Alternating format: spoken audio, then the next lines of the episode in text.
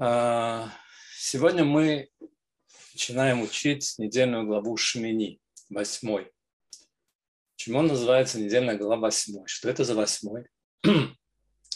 Восьмой день – это был день, когда Рош Ходаш Нисан, это был день, первый день месяца Ходаш Нисан, месяца Нисан, когда евреи построили мешкан, и когда Арон Куэн пришел служить там службу. То есть первый день, когда была служба в передвижном храме, в Мешкане. До этого в течение семи дней Мошрабейну собирал и разбирал, храм, разбирал этот мешкан. Я буду говорить мешкан, передвижной храм. А, собирал и разбирал и выступал в роли Коэн Гадоля, в роли первосвященника. И это был тот первый день, когда Арона Коэн выступил в роли первосвященника. Вот начинается глава со слов. Вайги боем ашмини. И было на восьмой день. Наши мудрецы говорят, что всегда вайги и было – это язык печали. Ну, что за язык печали? Давайте посмотрим источники. Какие, какой язык печали? Ну, в первую очередь, мы видим, что всюду в Торе, когда заканчивается день. И был вечер, и было утро, день один. И был вечер, и было утро, день второй. Так? Ваеги, и был. Чему это язык печали? Мир создан, материальный мир, он создан несовершенным. То есть для того, чтобы получить хлеб, мы должны выращивать пшеницу. Потом не должно быть войны на Украине, потом мы должны ее продать. Мы ее должны обработать. Только после этого у нас получается хлеб. Мир создан в материальном смысле несовершенным. Поэтому вайги – язык, это язык печали. Почему вайги – ор и был свет? Почему написано там вайги и был свет? И стал свет. Потому что тот свет, о котором написано при шести днях творения – это свет, который Всевышний спрятал, спрятал для цадыким, для праведника в будущем мире. И это не тот а, свет, который был создан изначально. И это тоже язык печали. Написано в Торе «Ваиги бимей Амрафель» и было в дни Амрафеля. О чем рассказывает Тора об этом Ваиги и было? То рассказывает нам о том, что была война между четырьмя и пятью царями. И четыре царя возглавлял Амрафель, это был Нимрод, который воевал с пятью царями. Первая так называемая мировая война в истории человечества. Да? Она произошла не в 1514, как мы думаем, она произошла уже в начале, когда был Авраам. Зачем, зачем Нимрод воевал с Авраамом? Зачем Нимрод воевал с пятью царями? У него было желание захватить в плен Лота для того, чтобы Авраам вступил в войну и убить Авраама. Это была цель Нимрода. Вайги бимей Ахаз и было дни Ахаза. Так рассказывает нам Танах. рассказывает нам Танах времена царя Ахаза. Что было во времена царя Ахаза? Царь Ахаз был большой злодей. То есть эти сталинские понты закрыть все школы и синагоги еврейские, чтобы дети не учили Тору и спрятать Сефер Торы, это не новая вещь. Это делал еврейский царь Ахаз. И он говорил так. Если дети не будут учить Тору, тогда не поймут Гемару, когда вырастут. Не поймут Гемару, не будут учителей, и Тора будет забыта. Не будет козлят, не будет козлов, не будет стада, не будет пастуха. Бог уйдет. Так говорил Ахаз, злодей царь, злодей, который хотел уничтожить Тору в еврейском народе. Конечно, понятно, что у него ничего не получилось, потому что у нас есть обещание в Торе, что Тора не будет забыта. Но тем не менее, Раф Элханан Вассарман, за царь Зихранут Цадыкадыш Браха, пишет в своей статье, что он задает вопрос, что важнее, земля Израиля или Тора? Он пишет, что мы были две тысячи лет без земли Израиля, жили вне Израиля, но оставались евреями. И он говорит, посмотрите, что стало с советскими евреями за 15 лет. Он пишет, за 15 лет после революции, он пишет это в 30-е годы. Тора, когда Тора забывается, это кошмар, потому что Тора забывается, это означает, что ее перестают соблюдать. Ее перестают соблюдать, и она не является основой еврейского народа. Как бы Бог, не дай Бог, покидает евреев. Написано «Вайги бемей Ахашверош». И было в дни Ахашвероша. Это, это праздник Пурим, который у нас был совсем недавно, пару дней назад. Так вот, вот, на праздник Пурим, и было в дни Ахашвероша, нависла страшная угроза над еврейским народом, угроза уничтожения. Поэтому Мегелат Эстер, в которой, кстати, ни разу не упоминается имя Всевышнего, потому что с этого момента в еврейской истории начинается старат по ним, скрытие лица Всевышнего от евреев. Здесь, так вот, она начинается с слов Вайги. И было в дне Хашвероша, когда нависла страшная угроза над еврейским народом, угроза уничтожения. Всего два раза в еврейской истории возникала над еврейским народом угроза уничтожения несмотря на то, что были всевозможные антисемиты, которые не любили евреев, которые преследовали евреев, была католическая церковь, которая сжигала так называемых еретиков и евреев, сжигала на костре. Но все равно у нее не было задачи и цели уничтожить еврейский народ. Задача и цель уничтожить еврейский народ была два раза в истории. Во времена Гитлера и Махшмол Зихро и во времена Амана и Махшмол Зихро. То есть мы читаем Мегилат Эстер, что и Окончание было одинаковым примерно. Десять сыновей Амана были повешены, десять нацистских преступников были повешены. Об этом даже намекается в Меглатесте.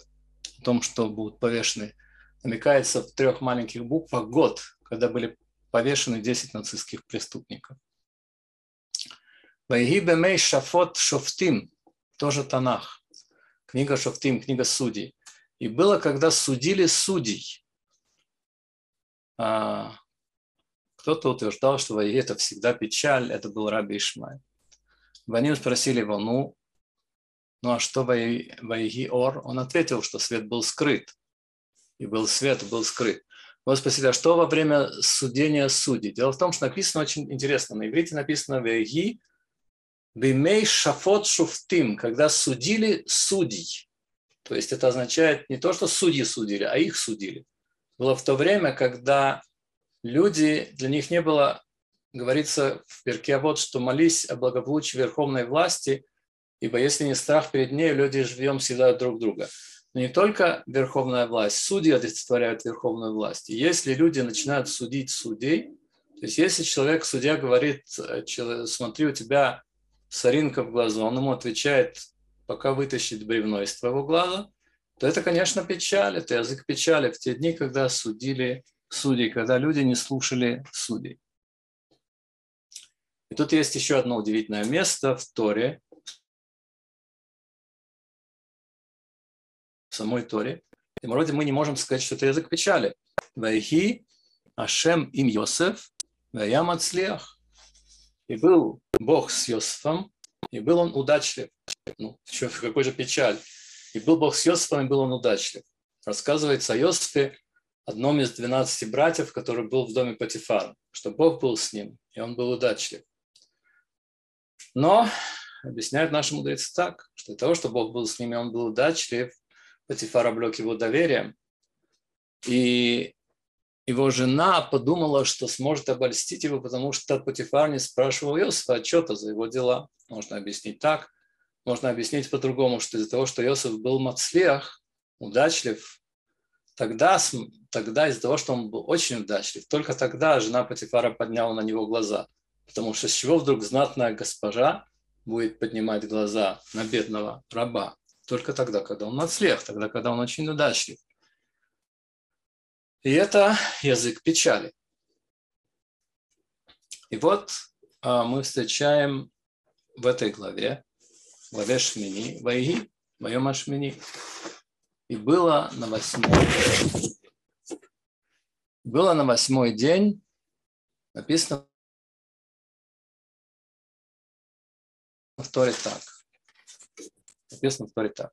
И взяли сыновья Аарона, каждый свой совок, и положили на него воскурение, и приблизились, и приблизили они перед Богом чужой огонь, который не заповедал он им.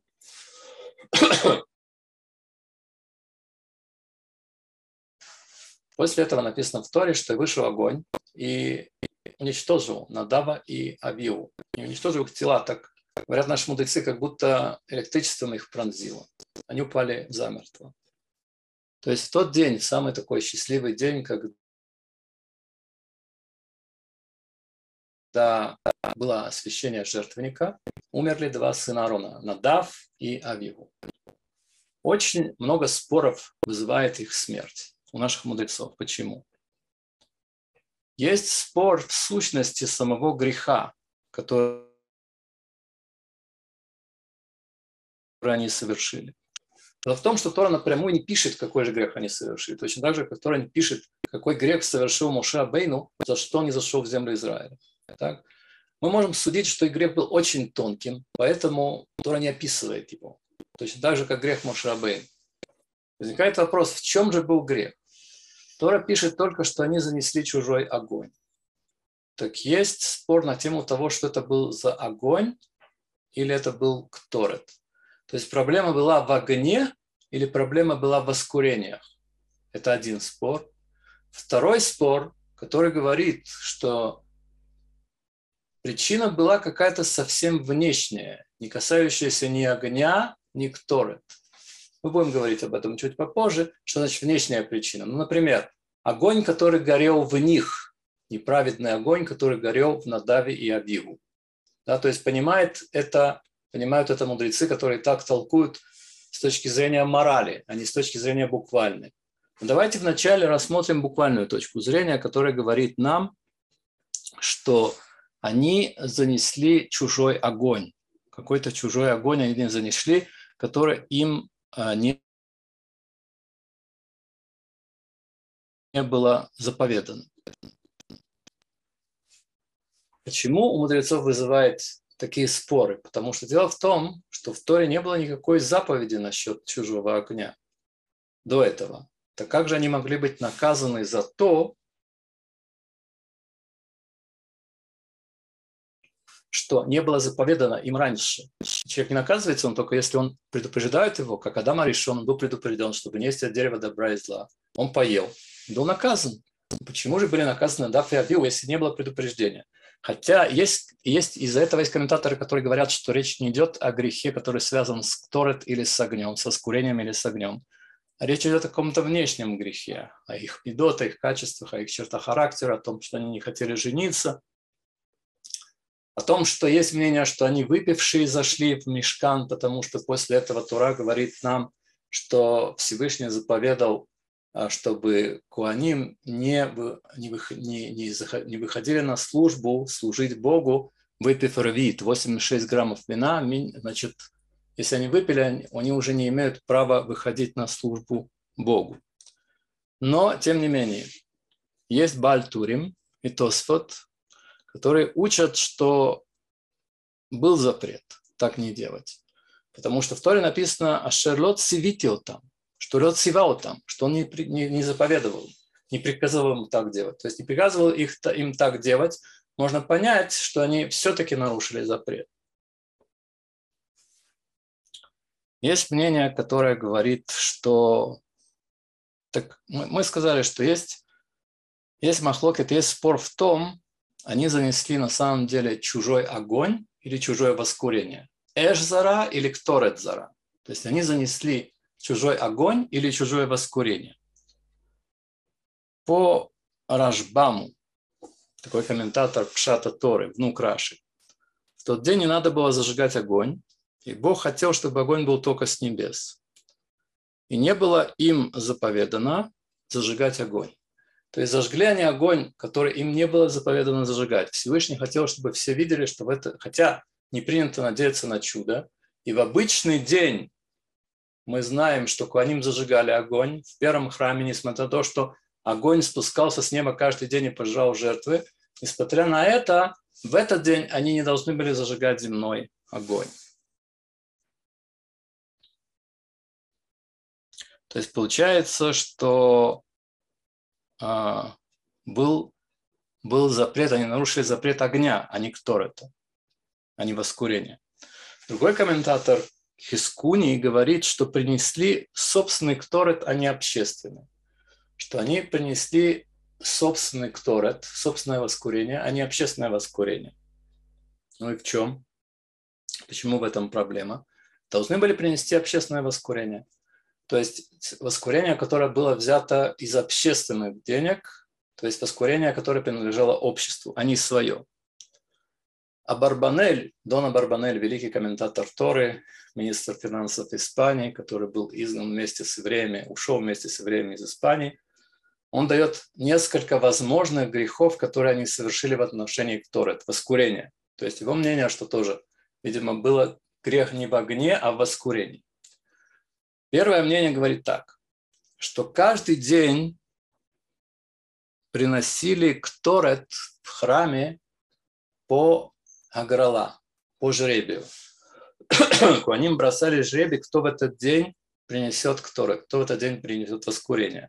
Но в Йом-Кипур, в один день в году, приносил кторет, не было никакой агралы, не было никакого жребия. В Йом-Кипур приносил Торет воскурения только Коэн Гадоль, Торет первосвященник. А этот день был как Йом-Кипур, говорит Барбанель, это день освящения Мешкана. И они не могли в этот день принести Кторет, потому что они не были Куаним Гдулим. Они не были первосвященниками. Первосвященник был Аарон. Единственный человек, который мог принести Кторет в этот день, был Аарон. Таково мнение Барбанеля, одно из мнений на тему того, что они были виноваты в грехе, что принесли не тот Кторет, что они вообще не должны были приносить воскурение. Второе мнение он говорит, Абарманель. В этот день были все работы на Моше Рабейну. Поэтому не они должны были принести, а Моше. Okay. Третье. Это противоречит тому, что я только что сказал, что Арон вступал. Но это был первый день, когда Моше и Арон как бы служили одновременно. Моше передавал функции Коэн Гадоля Арону. Третье. Кторет приносит только один коэн. Кторет при воскурении приносит только один коэн, а их было двое. И, наконец, по мнению Рамбана, вначале надо принести огонь, а потом положить на него кторет, разжечь огонь, потом положить на него воскурение. А они сделали наоборот. Они вначале принесли кторет, воскурение, потом только зажгли на нем огонь. Есть еще мнение Акедат Эцхак, такой комментатор Торы, который говорит, что вообще они сомневались, что огонь спустится с небес. У них есть и дает огонь, такой взрыв. И за это они были наказаны, потому что огонь, они не верили в то, что огонь должен был спуститься с небес. Это мнения, которые говорят о том, которые буквально понимают то, что написано в Торе, что они принесли чужой огонь или чужой кторет, или чужое воскурение, что речь шла, шла об грехе, который они совершили именно конкретно с воскурением или с огнем. Но есть еще мнения, которые говорят так, что огонь, который они принесли чужой, это не было связано ни с воскурением, ни с огнем, Огонь, который они принесли с собой, был огонь того, что они не были женаты. Интересно, что когда человек не женат, в нем горит огонь. Жена его тушит понемножку. Так вот, э, почему они были не женаты? Они говорили так, если наш отец Коэн Гадоль, наш дядя царь, то какая невеста будет нам подходить? Если наш, если наш отец Коэн Гадоль, наш дядя царь, Разве есть какая-то невеста, которая по уровню, по юхсин, по родословной своей будет равна нам? Из гордыни они не женились, и за это были наказаны. Так есть одно из объяснений. Но объяснение говорит, что когда что они преподали Галаху перед Мошерабейну, то есть они принесли к Торет, и хотя можно было им это сделать, и ничего не было запретного, но из-за того, что они должны были спросить у Моше Абейну и не спросили, за это они были виноваты смертельным грехом. Есть мнение, что когда была дарована Тора, написано, что Всевышний сделал ограждение для тех, кто стоял там. Вот сюда может подойти Аарон, вот сюда, вот, вот сюда может подойти Муше, сюда может подойти Аарон, сюда могут подойти Надав и Авил, сюда могут подойти 70 старейшин, здесь может стоять народ. Каждого было ограждение, куда он может подойти. Есть написано в Торе, что они всматривались, всматривались в шину Бога. И что Всевышний просто не хотел делать дарование Торы, отложил их смерть. Что всматривались в шину, всматривались в Бога, что нельзя делать. И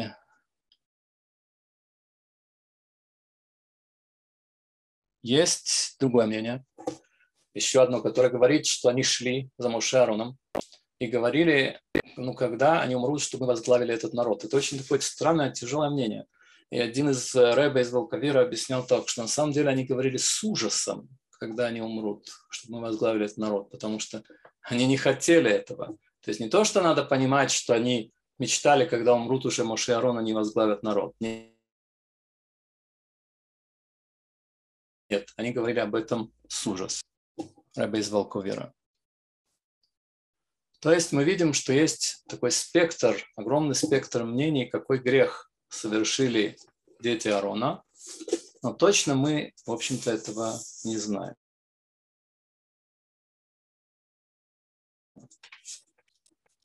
У нас в Танахе есть 12 мест, и рассказывается о том, что сходит огонь с небес.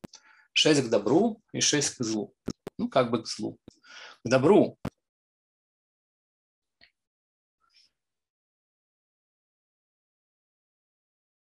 это жертва Гедона,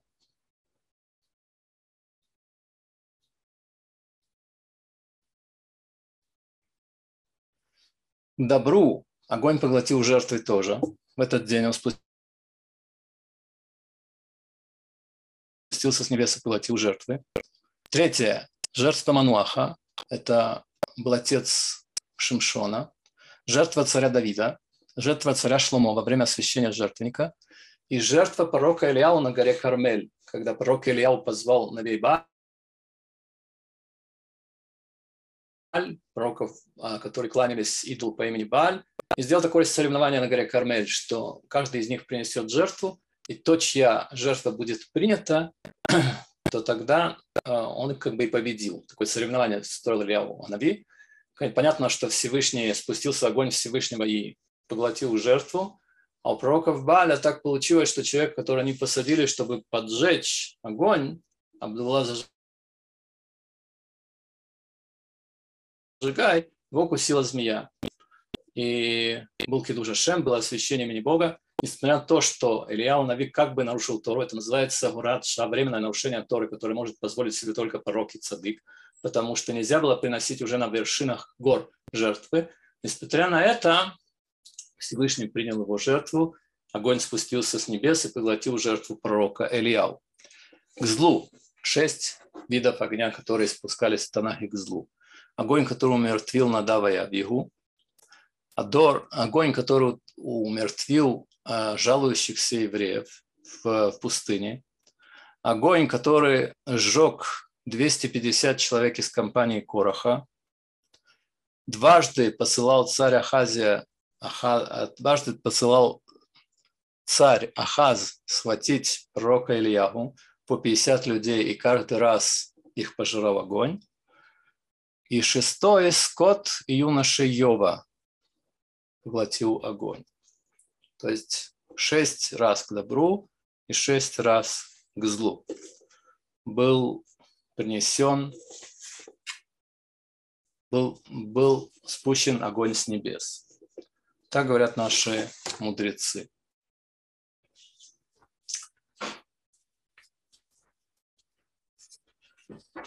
Почему еще говорят, что вои боем Ашмини, и было в день восьмой, что это день траура? Говорят мудрецы так, что наши мудрецы объясняют так, что восьмой день, когда еврей, когда еврей наступает седьмой день, это день шаббат. Когда евреев наступает седьмой день шаббат, евреи, когда соблюдают шаббат достойно и учат Тору в него, то в этот день у них грехи как бы искупаются, и тогда первый день недели наступает день первый. Но если еврей проводит шаббат бесполезно, если он проводит его как будничные дни, не говорится об еврее, который нарушает шаббат, говорится об еврее, который проводит его как будничные дни, то тогда этот э, восьмой день является печальным. Вайги Байом Ашмини. Восьмой день – день, который наступает после шаббата, потому что все грехи, которые он должен был искупить в шаббат, они не искупились, и это только восьмой день. Поэтому язык печали наступает. То есть э, тот, та, тот, та пыль грехов, которую еврей собрал в течение недели, не была искуплена шаббатом. Все-таки возникает такой вопрос. Почему были так наказаны сильно сыновья Аарона? Если мы даже не знаем, какой они совершили грех. Ведь почему они были так сильно наказаны?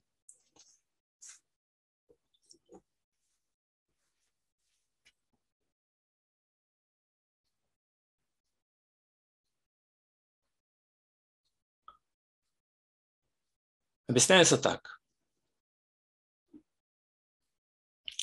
Если упадет у вас шницель, какая-нибудь еда на пол, вы будете это есть? Понятно, что нет. Даже если вам скажут, что пол чистый, его только что мыли, понятно, что вы не будете есть. Понятно, что пол чистый, но не для того, чтобы использовать его как тарелку. Так?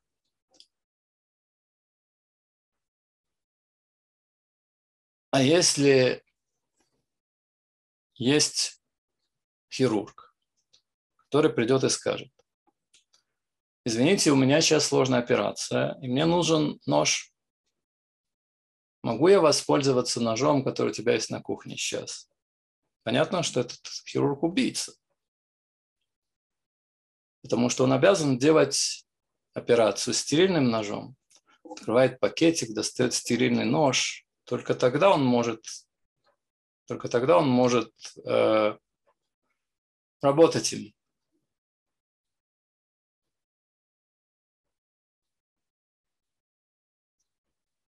Но даже если он достал этот нож и оставил его и пошел пить кофе, потому что вспомнил, что он не пил кофе утром, если он оставил нож лежать без присмотра, он тоже не может пользоваться этим ножом.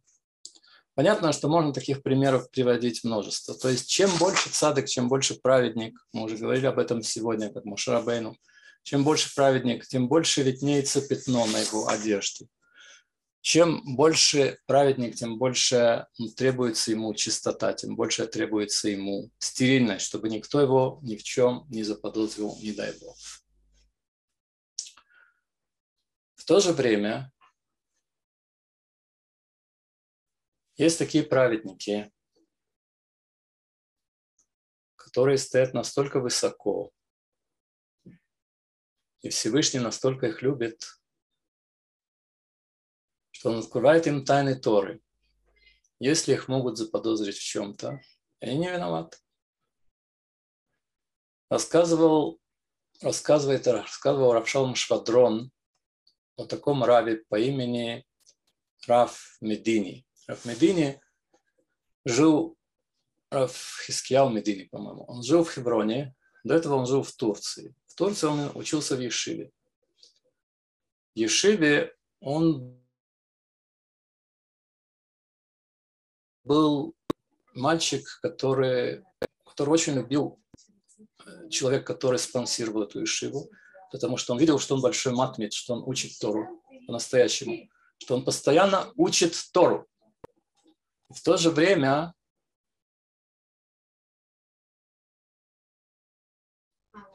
Сейчас, извините, секундочку. А, не, давай, Коль. Давай, Коль.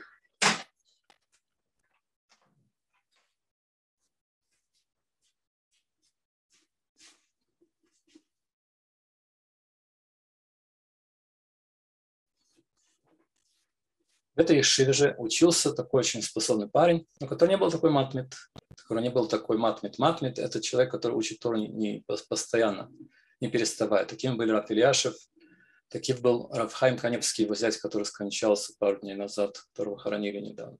Человек, который не отрывается от Торы постоянно, он держит в руках Гемару, он не отрывается от нее. Мы видели даже, наверное, все, как Рафхайм Каневский, он упал в изнеможение, умер буквально в своей комнате, где учил Тору. Он был, он был в талите, который был на нем надет в его комнате, в которой он постоянно учил Тору. Он там же и умер. Вы можете спросить, почему он умер, если человек учит Тору, он не может умереть. Может быть, он отвлекся на секунду, как царь Давид, потому что пришел час его. Так вот, Раф Хискяу Медини, он был большой матмит, но в то же время он рассказывал, что не было Uh, у него сията дешмая такой, не было большой помощи с небес. То есть он был таким средним учеником, хотя учился постоянно.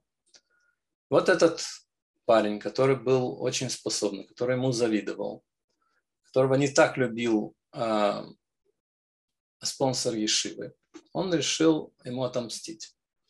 Ну, завидовал. Что он решил сделать? У них там работала э, уборщица, не еврейка. Он договорился с ней, что в 5.30 утра, когда она приходит убирать, перед тем, как все приходят учиться, она поднимет крик. А кто в 5.30 присутствует в Ешиве? Только Раф Медини, только этот парень.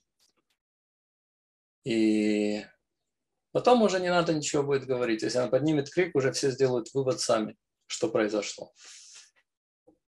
Так оно и было. Он заплатил ей деньги.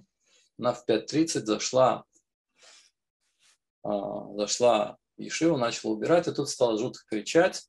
Тут сбежались все, поняли, она сказала, она показала на Раф Медини, поняли, что он виноват, стали говорить, о, он так строит из себя цадыка, он строит из себя праведника, посмотрите, как он себя ведет.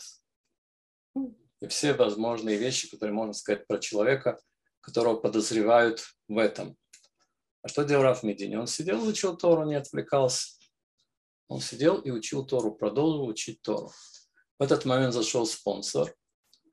Он увидел, как Раф Медини сидит и учит, продолжает учить Тору, он ничего не сказал, сказал, что не может быть этого, этого не может быть, и ушел. Через несколько дней он уволил уборщицу, которая пришла к Раф Медини просить, она сказала ему, я тебе скажу всю правду, что было, меня подкупил этот парень, который учится у вас в Ешиве, чтобы я подняла крик, но вот сейчас меня уволил спонсор, попроси его, пожалуйста, чтобы он меня снова принял на работу ни слова не говоря, Рафмедини попросил, чтобы ее снова приняли на работу. И тогда он рассказывал, рассказывал Раф Швадрон, что Раф Медини открылись ворота мудрости. Он составил знаменитый Сде книгу энциклопедии еврейской жизни, энциклопедию Талмуда, энциклопедию Торы. Сде называется труд, который он написал. Это в отношении цадыка, праведника, которого любит Всевышний.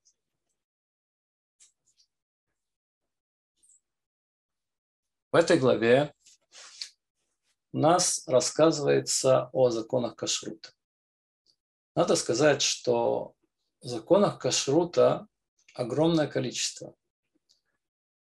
Их очень много, очень много мецвод, очень много запретов, заповедей, связанных с законами кошерной пищи.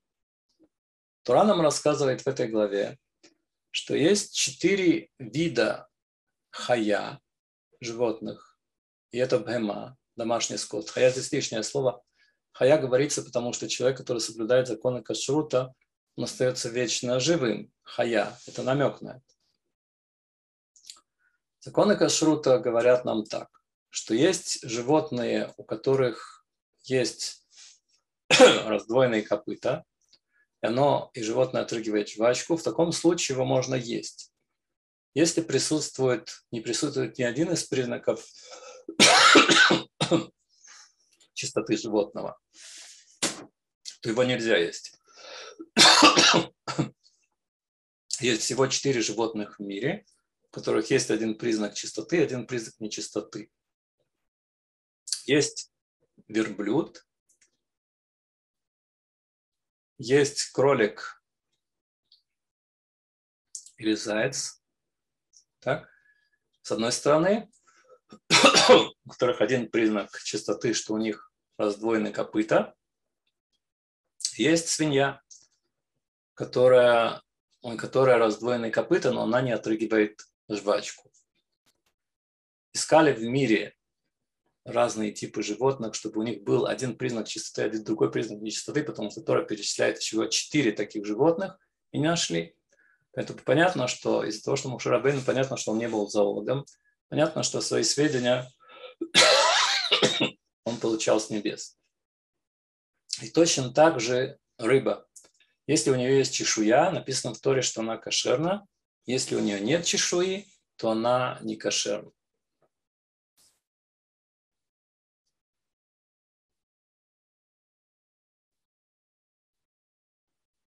Я знал в Тбилиси одного человека по имени Эммануэль. Он был герцедек. Потом он приехал в Израиль. Здесь он принял Гиур. Когда ему было 20 лет, Эммануэль, он был большой антисоветчик, он решил бежать из Советского Союза.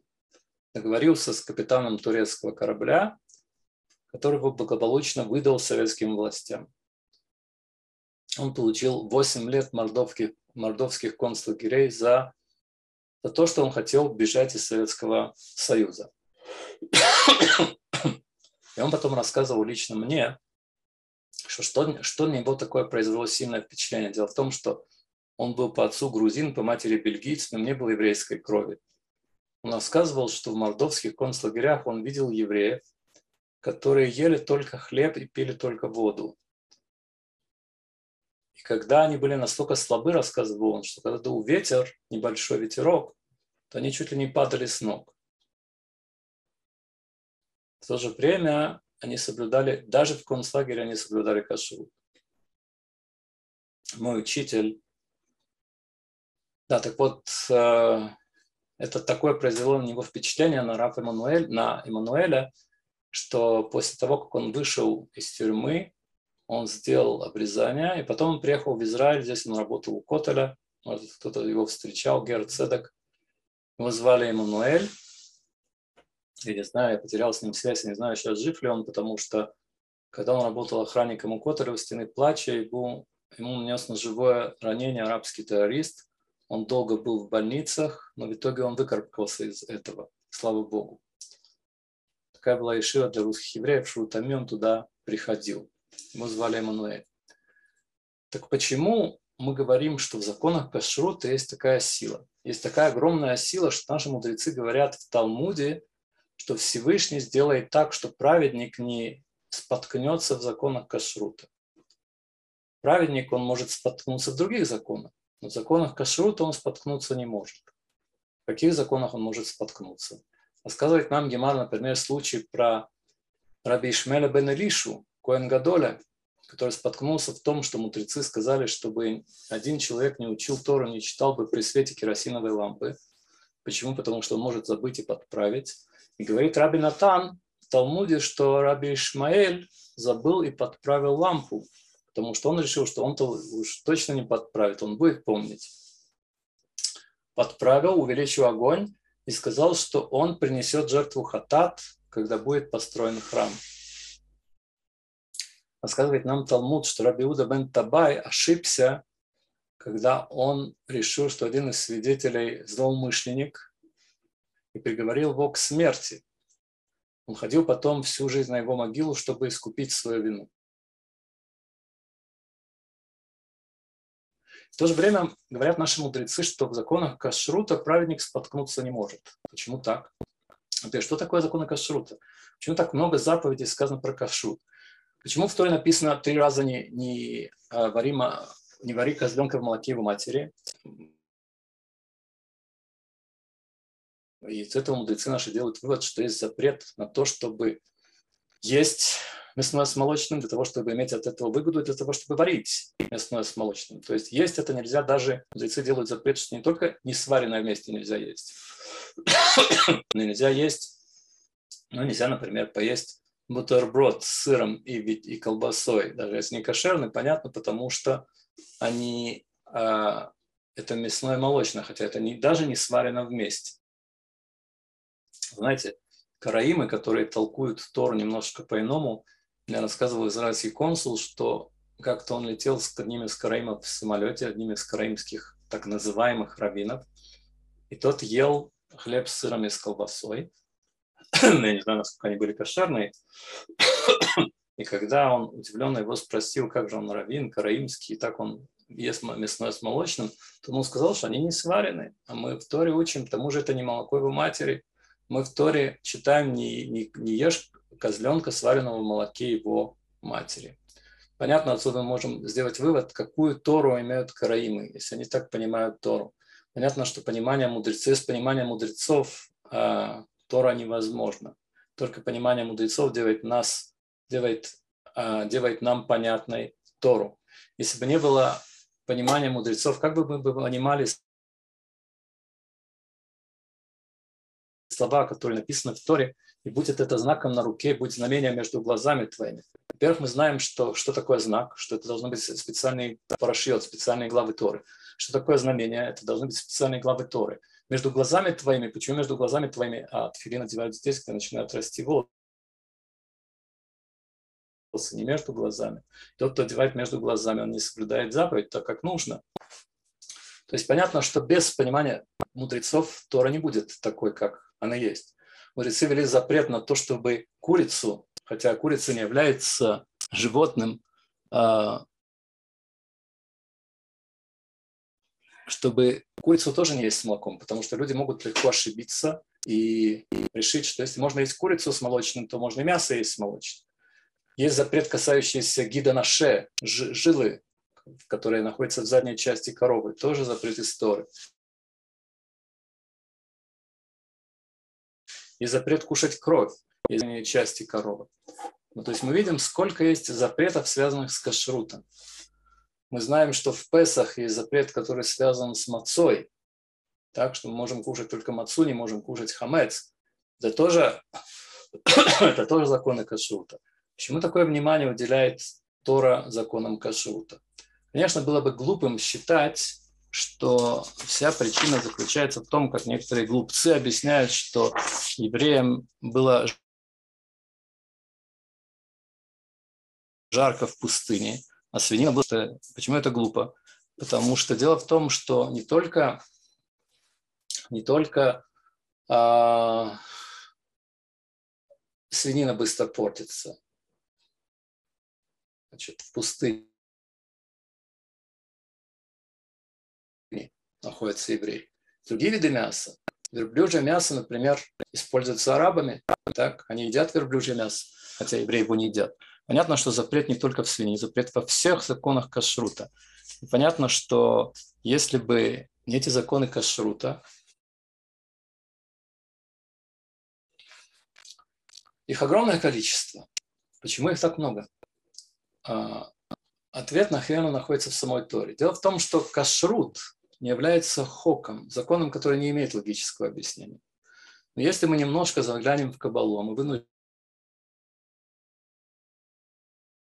вынуждены заглянуть в Кабалу. Нам очень любопытно. В Торе на то, что представляет из себя законы Кашрута, почему они так строги, почему так важно их соблюдать, почему праведники не могут в них споткнуться.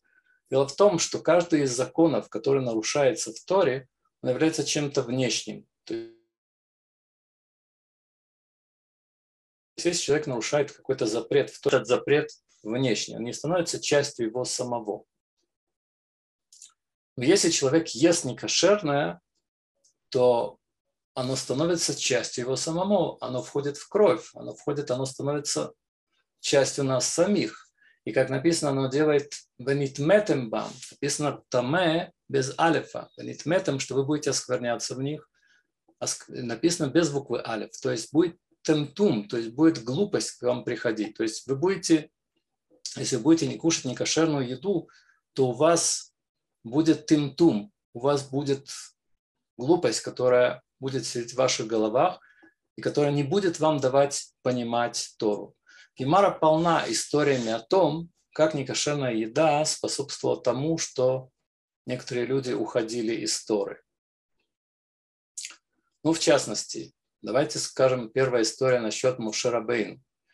Известно, что Мушера Бейну, ему батя, когда его нашла, он не ел грудь египетских женщин, египетских кормилец. И поэтому ему привели его мать. Теперь рассказывает нам история, рассказывает нам Тора, Мидраш, что Моше Рабейну, когда вырос в доме фараона, в один из дней, когда он был еще ребенком, он взял корону с головы фараона, надел на себя.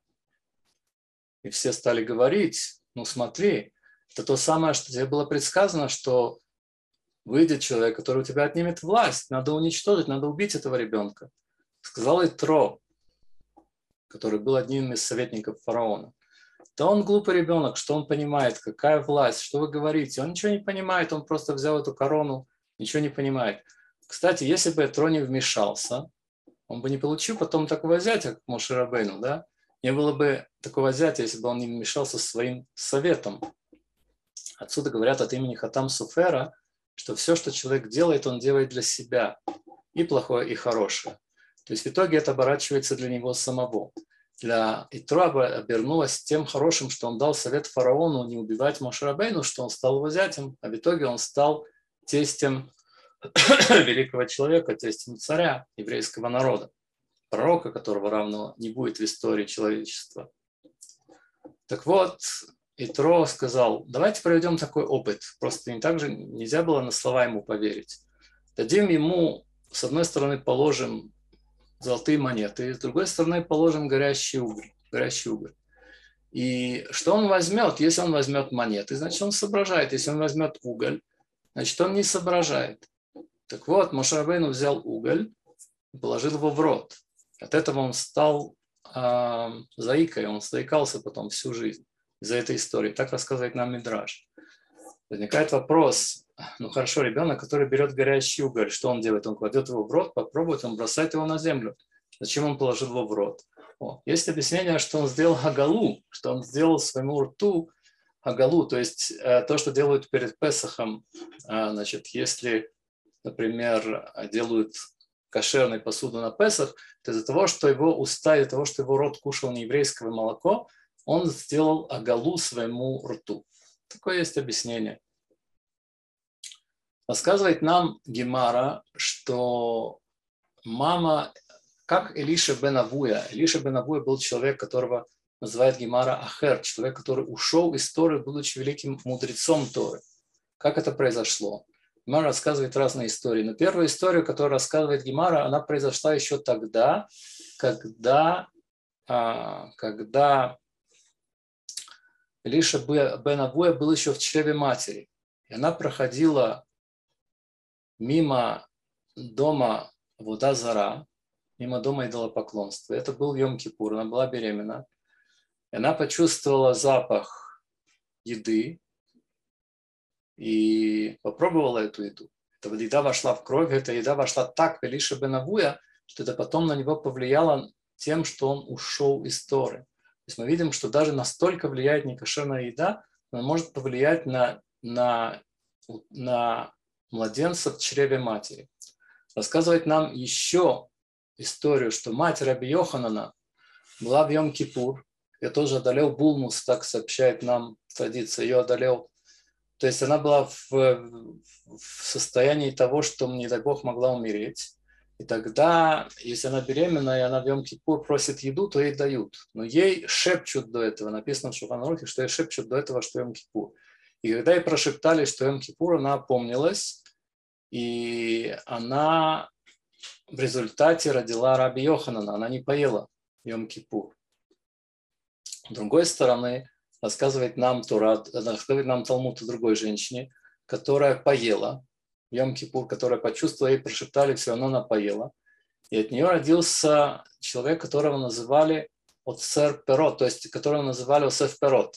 Не помню его имя. Осеф Перот, то есть он держал а, плоды, которые он сохранял для того, чтобы потом поднять цену на них.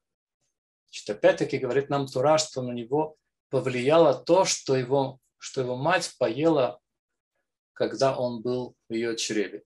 Не говоря уже о том, насколько некошерная еда может повлиять на человека, говорят наши мудрецы, одни из последних мудрецов, что бывает так, что, не дай бог, ребенок вдруг не хочет молиться, вдруг не хочет, э, не хочет учить Тору. И надо очень внимательно проверить, что он ест. Есть еще одно мнение, которое более, более глубокое, которое говорит, надо проверить, кошерны ли деньги, которые зарабатывает его родители, которым они его кормят этими деньгами, едой. То есть не покупают, не, не покупают ли они ему еду на ворованные деньги. И это может повлиять на человека. Насколько важно соблюдать кашрут. И поэтому, наверное, опять-таки, если заглядывать в Кабалу, мы можем понять, почему а, запрещены такие хищные птицы, например, или хищные звери. Основном мы знаем, что разрешены в еду а, кошерные, пти, кошерные звери, кошерные птицы, они обычно травоядные. Почему? Они не хищники. Почему? Потому что когда человек ест, или он ест кровь, или он ест от э, хищных птиц, или от хищных зверей, то он получает в себя эти качества, которые есть в этих зверях, в этих птицах. Как известно, что то есть это поступает ему в кровь, и это делается его сущностью, поступает ему в душу, то есть он становится сам таким. И поэтому евреев, которых душа устроена особым образом, а, и можно повредить ей серьезно, не дай бог, некошерной едой, настолько поэтому есть законы кашрута, которые нам говорят, насколько человек должен остерегаться, чтобы не есть ничего некошерного.